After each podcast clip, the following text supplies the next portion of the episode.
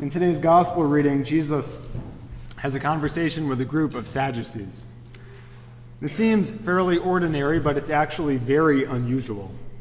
In the Gospels, Jesus spends lots of time arguing with Pharisees, another group of first century Jews, but he almost never interacts with Sadducees.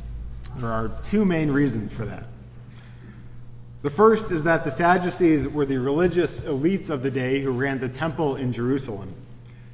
In the world of first century Judaism, they were the Beltway insiders. And because Jesus spent most of his life out in the countryside, they never interacted until Jesus went to Jerusalem at the end of his life. The second reason that Sadducees don't play a big role in the Gospels is that the temple, their center of their religious life, is destroyed in the year 70. And without the temple, the Sadducees became largely irrelevant. You notice that Luke, in today's gospel, writing after the temple was destroyed, has to explain to his readers who Sadducees were, because they don't know there's none around anymore. So the Sadducees might seem like a weird group for Luke to be writing about, because no one really knows any Sadducees in his church. But they were a useful foil in one important way. They didn't believe in resurrection. The Sadducees held that the Pentateuch, the first five books of the Hebrew Bible, were fully authoritative. And since they never mention resurrection, they thought, well, there must not be a resurrection.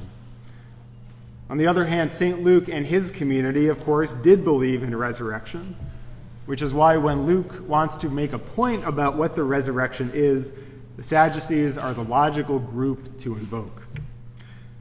So here's the question the Sadducees ask Jesus in today's gospel reading. If a woman is married to seven different men during her lifetime, if she's passed from brother to brother after they die, that's the custom of the time, then which brother will be her husband after the resurrection? Number one, number seven, none of the above, all of the above, two and five, who's it going to be? If this question seems ridiculous to you, it also seems ridiculous to Jesus. And Jesus really doesn't give them a straightforward answer. Instead, Jesus says you have to get your terms right when you're talking about the resurrection.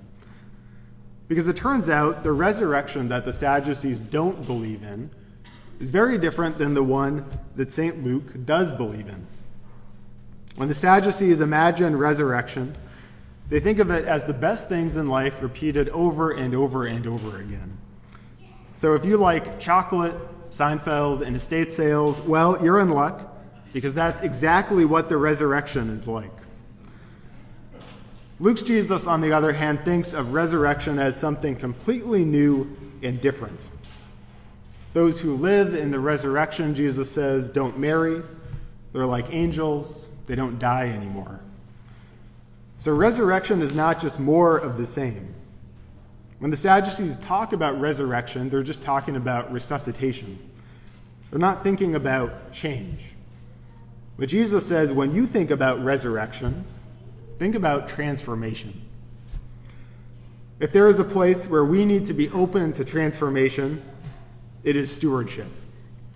I worked on that transition for so long, and there was no way to make it smoother than that if we are a resurrection people, if we're a transformation people, then hopefully the way we talk about stewardship should change too.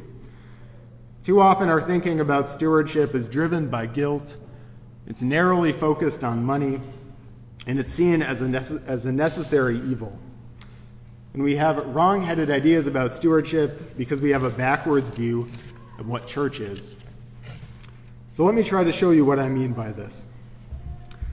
If someone asked you to draw a diagram of how the church was organized, then what would you draw? There's a good chance, maybe you wouldn't, but some people would draw a pyramid. They'd say we have lay people here on the bottom, we have garden variety clergy above them, that's me.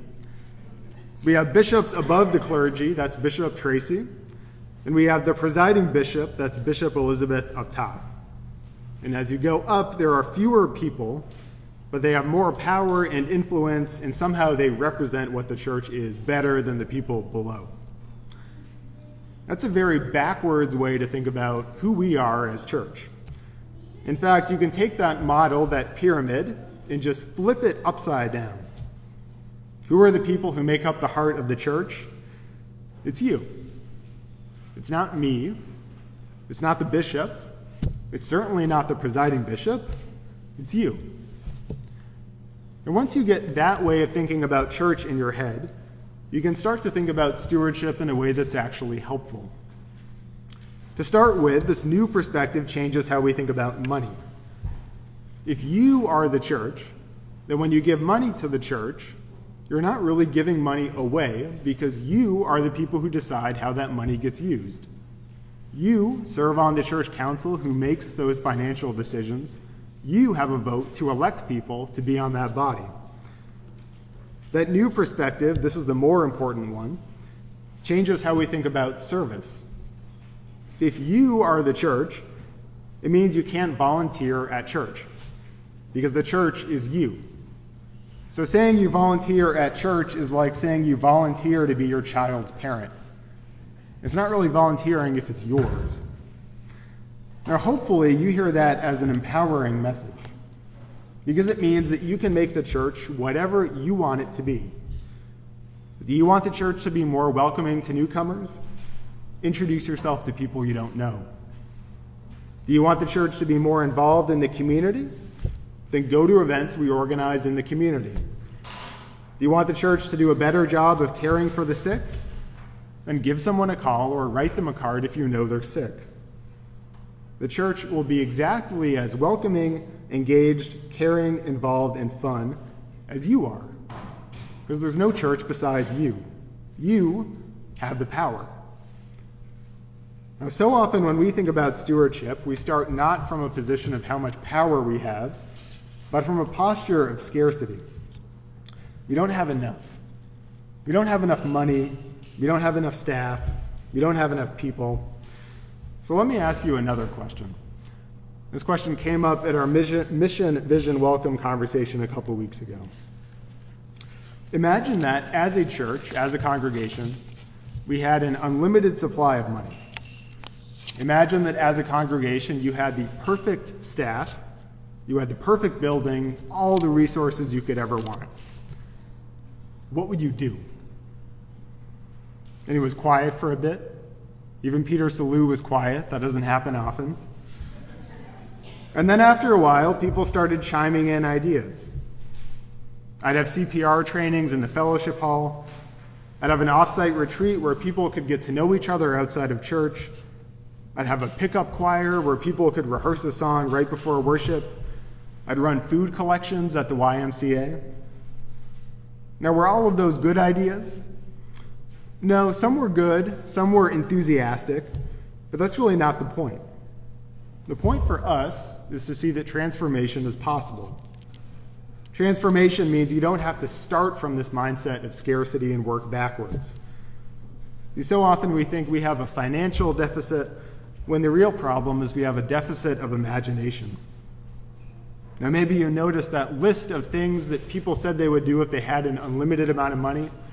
Most of those things don't even cost any money. You could do them tomorrow. Once you reframe stewardship around the power that you have, suddenly we're thinking about possibilities instead of limitations. Now, I said this to our executive committee and to our council, and I'll say it again to you today. Advent has problems we have to solve. Every church has problems it has to solve. But your problem is not closing a budget deficit of tens of thousands of dollars. Your problem is not filling multiple staff vacancies at once. Your problem is not, thank God, dealing with a lawsuit. We have a fun problem to solve.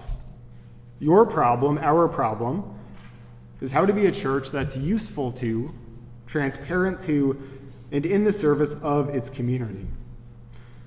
So think about the people who are, say, it's what, like 9, 10 o'clock, I'm long. Think about the people who are not in church this morning at 10 o'clock. They're out at brunch, they're at the Y, they're wherever. What are the things that keep them up at night? What's the story they built to understand their place in the world? What's the thing they most want to be known for? See, those are all theological questions. We live in a culture that's post Christian. We live in a society that's post church. But we don't live in a world that's post gospel. See, our community needs people like you, and we need people like them. Because people are saying, I want to learn about God, but I don't want to have to be an idiot to do it. I want to know about Jesus, but I don't want to have to be a bigot. I want to be part of something bigger than myself, but not if it means just hating on everyone else. Well, we got good news for you, because that's what we're all about. So, the question for us is how can we take our message and mission into the world in a way that shapes people's lives around the compassion of God?